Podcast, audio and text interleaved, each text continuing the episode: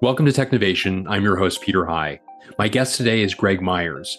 Greg is the Executive Vice President and Chief Digital and Technology Officer of Bristol Myers Squibb, a global biopharmaceutical company with nearly $48 billion in annual revenue. He's been in that role for nearly a year.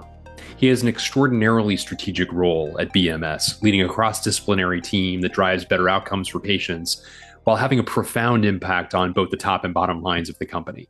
I look forward to hearing more about how he has done this through our conversation. Prior to his current role, Greg was the Chief Information and Digital Officer of Syngenta Group in Basel, Switzerland. And prior to that, he was the CIO of Motorola Solutions. Greg, welcome back to Technovation. It's wonderful to speak with you today. Good to see you again, Peter. Thanks for having me. Well, thank you. Uh, well, Greg, I thought we would begin with your role. Uh, you are uh, the Chief Digital and Technology Officer of Bristol Myers Squibb maybe take a quick moment and describe uh, BMS's business, if you would. Yeah, so Bristol Myers Squibb is a biopharmaceutical company. We're uh, about 33,000 employees. We do close to $48 billion in sales. And so basically, we make medicines. And uh, particularly, we're making medicines for people with pretty serious chronic diseases in the specialty pharma space. So that includes things like cancer and oncology, uh, cardiology, hematology. We do a lot around um, autoimmune um, and immuno-oncology, which is a, a, very interesting sort of novel branch of science. Uh, we do some work in uh, neurology, including multiple sclerosis and a few other uh, disease areas as well. So we, we cover the gamut of uh, a large number of diseases. Fascinating. Take a moment, if you would, also to describe the two sides of your role. I mentioned you are both the chief digital and technology officer of the organization. What's within your purview uh, as a result of that? There are two uh, parts of my job. I run the IT organization, like uh, many of the people who would have a CIO title, and that is, you know, all the usual suspects in terms of capabilities, infrastructure, business-facing IT, things like that. And then I also am responsible for uh, a burgeoning part of our business called digital health, which is really looking at the scientific inquiry around how digital tools will ultimately make their way into the clinic in terms of how patients are diagnosed, treated, and monitored, and how that could create a step change in those areas. Let's talk a little bit about that second part, which is very interesting and needless to say, very nuanced uh, uh, relative to a lot of people who have titles akin to your own. Uh, talk about this burgeoning digital health uh, program. You, you offered a little bit of a, a, snapshot there, but I'd love to dig a little bit deeper into all that that entails. Um, what are some of the areas that you're, you and your team are getting involved in? And, and I can only imagine it, that it's a role that has you collaborating with a great number of people across the organization to deliver what you've described. Uh, share a bit more if you would. Yeah, sure. I mean, maybe what I'll do, Peter, if it's okay, just kind of give you a high level flyby, and then I'll sort of maybe drill into that third area. So I, I think Great. probably the most um, interesting areas of where technology is applied in the biopharma sector, particularly at Bristol Myers Squibb, is really in three areas. And at a high level, what we're really trying to do with technology, what we're up to, so to speak, is uh, how we bring more medicines to more patients faster. And once those patients are delivered to them, how do we give them you know, better outcomes? And so there's really three ways that uh, we're doing that. One is in the area of research. And so we can talk more about this, but it's a very fascinating area of how drugs are discovered and ultimately designed. And if you think about over the last, you know, century or so, we've really been designing uh, drugs primarily through the intuition and creativity of scientists. And more and more of that's becoming a computational uh, opportunity. That's actually a very fascinating space, which I'd love to talk more about. The second is once we get uh, drugs into patients, where we're really starting to get it through the clinical trial process, we're looking for ways to really shave off years if we can, because we have many, many of the drugs. For example, we actually launched uh, three drugs this year. Uh, uh, one of which was for uh, a condition that actually has no treatment for. And so the faster we can get drugs to patients, the faster unmet needs of patients can get met.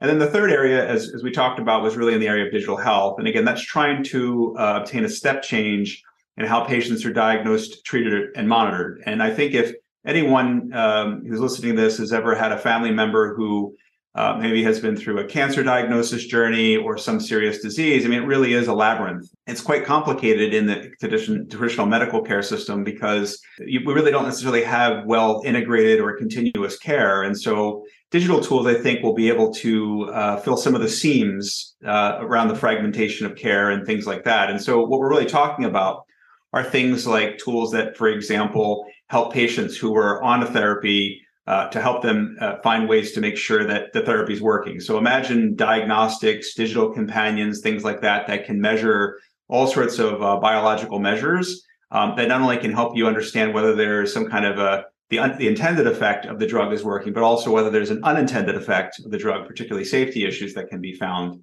Another really interesting area is the role that digital tools are likely to play in the diagnosis of patients. So, as, as, you may or may not know, cancer patients 75% of the time sort of fail in their first rounds of therapy. And uh, a lot of it is trial and error. The interaction between specific either chemicals or proteins with a specific biology of an individual person is actually pretty complicated. And, and a lot of times you may see have a situation where it could take a year or more for a cancer patient to actually find a therapy that will work. And if you have something like lung cancer, which is a particularly aggressive, fast moving disease, a year is probably too long.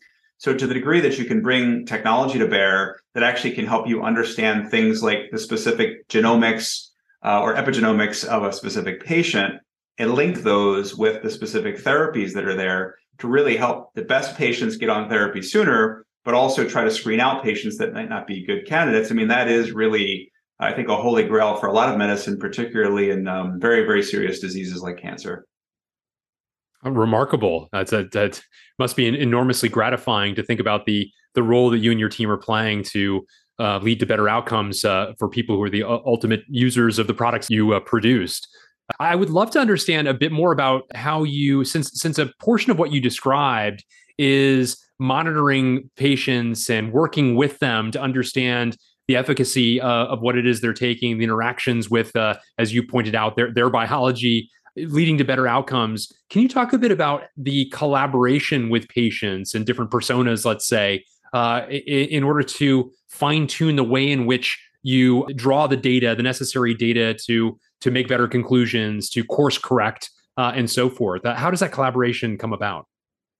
Yeah, you know, patients are um, obviously highly motivated, it depends on the disease. But I mean, certainly in the case of cancer, you're not going to find anyone more motivated than a healthy 35 year old that's been diagnosed with cancer. So there are obviously any tools uh, that can be brought to bear that help them manage the disease or manage the risk. I mean, they're up for. I think most of the collaboration, when you think about the development of these tools, tends to be with physicians, right? So if you, you think about at, at the end of the day, patients are relying on physicians who are their trusted care providers and uh, as well as nurses. And so a lot of the tools and the, and the research and collaboration that we do, uh, these are with companies like the Mayo Clinic or University of Southern Florida or MD Anderson Cancer Center or you know other areas where we're doing work in cardiac care. What, what they really look at is these are the people who who know and meet patients every day. And if you're going to implement or introduce tools into the clinical workflow system, it has to be something that works for doctors. It's, it's, important to understand that on average, the average doctor's visit between a patient and a doctor was 17.4 minutes, and um, median length is 15 minutes. And uh, on general, patients talk for about five minutes, physicians talk for about five minutes, and the rest is usually things being keyed into a keyboard. So you don't have a lot of window of time to introduce a lot of new and different things. So a key part here is to make sure that you can build tools embedded uh, that physicians will find simple. They don't want a lot of alerts that tell them you know, all sorts of things are, are going wrong when they're not. So they, they can't, they don't have a high tolerance for false alerts. Uh, and patients will do, you know, whatever the doctors tell them, uh, presuming that they have a, you know, a risk benefit analysis in their head that's positive. And uh, most patients really want to know whether their therapy is working and, and whether or not there's anything that needs to be intervened. And obviously, doctors are the same way. So um, I think post COVID, we've seen a big transition in a much more open mindedness in moving much more treatment at home. And that's doctors like that, um, hospital systems like that. As you probably know, we're we have an, an, aging population, so we're going to have older, sicker people, and not nearly enough doctors or hospitals to take care of them. And so, to the degree that digital tools can be an extension of what a hospital is. I, I think that's win-win all around. And certainly many patients uh, don't like having to drive 30, 40, 50 minutes. Sometimes it's hours if you live in certain parts of the country to, to get to get actual care. So I mean, these tools are a natural fit for uh, not, not only uh, solutions that patients are looking for, but also uh, solutions that help solve some real world problems we have in the healthcare system today. Talk a bit about the team that you have around you. Uh, so much of what you're describing is uh, remarkably innovative. It is uh, as strategic as it comes uh, in terms of you know helping helping lead to better outcomes for for patients. Uh, talk a bit about the sorts of skills that are on the rise uh, on the team that you have built in order to deliver what you've described? Yeah, so we, we really sort of I see three legs of the stool, so to speak, uh, particularly in digital health. So we have uh, one area of focus that's on unmet medical needs. So this is really going to be people with PhDs and MDs who are on the team, and so these are people that understand. Uh, for example, we have one person on our team who used to be uh, on the faculty at Cornell in the cardiology department, who's helping lead and figuring out what types of projects we could do in, in cardiology. And a very simple example there is we have a, a very exciting project with a uh, collaboration with a couple academic institutions to take ECGs. So you're familiar, anyone who's been in a hospital has seen the, the little blips that are basically measuring um, uh, certain aspects of, of, how your heart works. Uh, we're able to sort of uh, build deep learning models on top of those ECGs through some partnerships that we're working with uh, that actually can start to diagnose things or at least create an alert for the types of things um, that otherwise we didn't realize were even discernible on an ECG, which is actually really exciting because typically you may, you may be able to see an arrhythmia pretty easily, but other types of very unusual diseases like uh, certain types of uh, uh, dysfunctional uh, muscle, heart muscle issues. It's called myotrophic uh, cardiopathy, but it's basically a, a, dysfunction of muscle growth within the heart. These things are discernible from ECGs. And so we have people that understand the medical side of that because at the end of the day, if you're going to ask cardiologists to sort to trust some of these systems, you really need to understand their view of how they think about patient workflow and how they treat patients. Uh, the second leg of the stool really is around making sure that it fits well into the BMS profile. So we want to make sure that we're working on products that are in our sweet spot where we already have products and treatment because that's going to be that's going to tend to be the areas that not, not only do we have a commercial interest but also we're going to have the expertise and so that's the areas that we're really going to do well and then the third leg of the stool is really around product management. I'm sure uh, many of your other um, people that you've interviewed talk about sort of IT kind of moving from service management to product management. But it's the idea that you'll need to iterate on these products because you might have a, an academic idea that seems very interesting. But when you actually get it in the hands of, of end users, it, it sort of takes on a life of its own. And so we have those three disciplines sort of coming together to make sure that anything we put into the market, number one, solves an unmet need Number two is it fits nicely with our existing portfolio, either the commercial products we sell or things we have in the clinical trial pipeline. Uh, and, and, three, that make sure that we're executing uh, efficiently and effectively because these products in the end are actually highly regulated. So it's important we have the same level of quality and rigor and standards that we do uh, for any drug that we launch. And fascinating, Greg, to hear you talk about the disciplines that come together on your team. Uh, gosh, it, it doesn't seem like that long ago that uh, the the thought of having people who have PhDs or MDs in the disciplines relevant to the business, generally speaking, occupying a you know a, a, a tech and digital team might seem you know uh, impossible, and yet now uh, during this this uh, day and age where there's so much more um, un- uncommon bedfellows. There's collaboration across the traditional silos of uh, of an organization. There's you know, in fact, product teams, as you as you say, that bring together disciplines from from again across traditional uh, you know business areas or or uh, thought processes in order to deliver something better and faster. Uh, really is representative, uh, an extraordinary version of this in what you describe.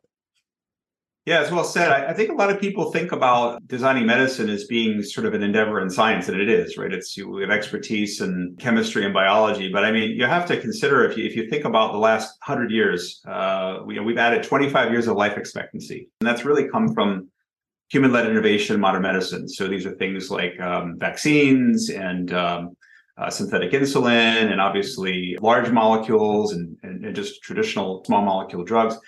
But I think if you if you really look at this in detail, I mean, there's 40 trillion cells in the human body. Uh, each one of those cells has about one trillion molecules in it. Uh, that's seven octillion atoms if you add it all up. And any one of those atoms out of place could cause, cure, or prevent a disease. And um, when you think about the number of possible chemicals that can be synthesized, that's 10 to the 60th power of possible chemicals, of which only a very small fraction of chemicals have ever been synthesized by human beings in a lab. So when you really think about um, what's the future of medicine, it's really a computational, it's a search space problem. The ability to not only design drugs that actually can work and target uh, much more targeted aspects of diseases, uh, but but being able just to see what even would be possible is one of these things where it's just not possible given the number of permutations here where you can just you know no company no matter how large or even an industry could possibly be able to scan all of that. So the idea of being able to use things like deep learning to help scientists figure out what to hone in on, what targets might be more interesting, and once we find a target that's interesting, how we might design a drug in a way that is you know optimally designed for the drug to actually attach to the antigen in the body so this is if you're familiar with Google's AlphaFold, it's basically a very similar problem. I mean, this is the future of pharmaceuticals. The future of medicine uh, will be an intersection of chemistry, biology, and uh, computer science. And it's remarkable to hear, as you describe that, Greg, what sort of like historically has been referred to as knowledge management, the ability to kind of take discovery research that's previously been mm-hmm. done mm-hmm. and build upon it as, and, and reduce the possibility of reinventing the wheel, of, of doing work twice uh, when that's not necessary. It sounds like the, the combination of of machine learning and artificial intelligence together with better you know means of categorizing and de- developing the the appropriate taxonomy associated with the research that that's happened before is leading to a faster pace towards ultimate discovery. Is that is that a fair way of uh, uh, of describing it? It is. I mean uh, it's really pretty pretty observational that you pointed to data. It, you might be surprised to learn that about you know we, we've all talked about big data for a long time but about 30% of all data that exists in the world is healthcare data and so it really is, I mean, the ultimate quintessential big data problem. And a lot of the data that we do get, whether it comes out of clinical trials, uh, we have data that we can procure from certain agencies. We have hospital systems and collaborators that share information. We have our own experiments that we do in the labs. And I view that as a little bit like sort of like an oil well, right? It's pumping oil out of the ground but you really do need more gasoline to move the car. And so the refinement of that data and being able to uh, provide meaning to it, you, you were sort of re- really referring to how you translate, you talked about knowledge management, but really how you refine that data into information that can connect together is really, I think, probably the biggest challenge that we face in the industry. Um, but again, it's as you start to move um, a lot of our work from maybe what used to be supervised learning to more of the unsupervised sort of deep learning, the use of transformers I mean, that really is the sweet spot, right? Because if you're not able to either manually or even partially uh, manually annotate information, you have to rely more and more on algorithms to try to uh, pull information together, uh, which really is, you know, that is the hardest part of this is to try to take the information, the data that you do have, and try to refine it into something that can be usable because the scale uh, of this data is just so massive, it's it can be really overwhelming yeah, finding those needles in a haystack are are challenges, but thankfully, uh, improvements are being made to make it easier. I suppose. Um, you know, I, I, Greg, you've been a a technology leader across numerous massive organizations around the world. And one thing that I've always appreciated about your orientation, and anyone who's who's listening to this interview can hear the the words you use, the your familiarity with the the, the science behind the work that's being done in your organization, your you know familiarity with different disease areas and some of the conundrums associated with uh, developing solutions to those and so on. That you you are uh, you know a very business minded technologist, somebody who is you know immerses yourself very deeply in all that the business does, uh, so that you are able to direct your team uh, to to the most uh, strategic uh, areas for the organization as a result of that.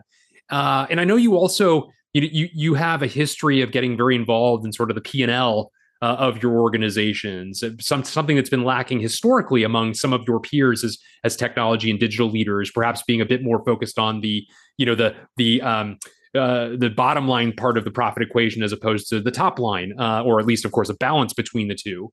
And I wonder if you could talk a little bit about your own kind of process in uh, be- becoming a more complete business executive who happens to run technology and how that evolution happened for you. Yeah, it's I think it's a little bit luck probably. I mean, I've been in IT for maybe 15 years or so, but the first, you know, 10 years or so of my career were in P&L roles. Um, now in technology. Uh, and so I saw things from that vantage point. And I but I but I think it's happened really over the last 10 to 15 years is IT uh, has sort of evolved from a back office technology, right, where you you know just needed to have a reliable network and video conference setups that worked. You needed to have SAP make sure that you could you know take orders, uh, make product, and close the books.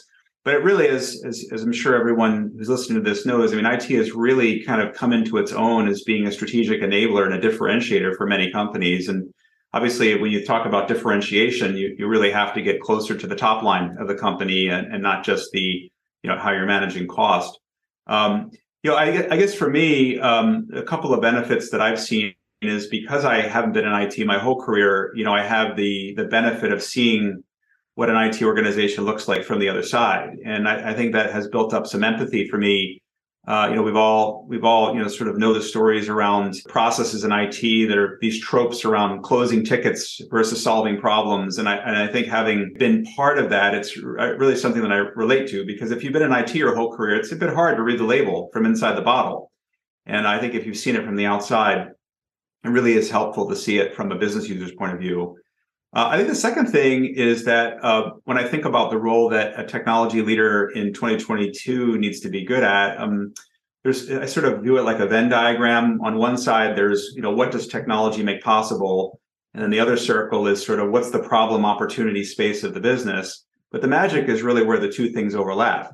And so you, you really can't be just a deep in technology and not really understand the way the business works, or you'll fail to apply that technology to, to real problems.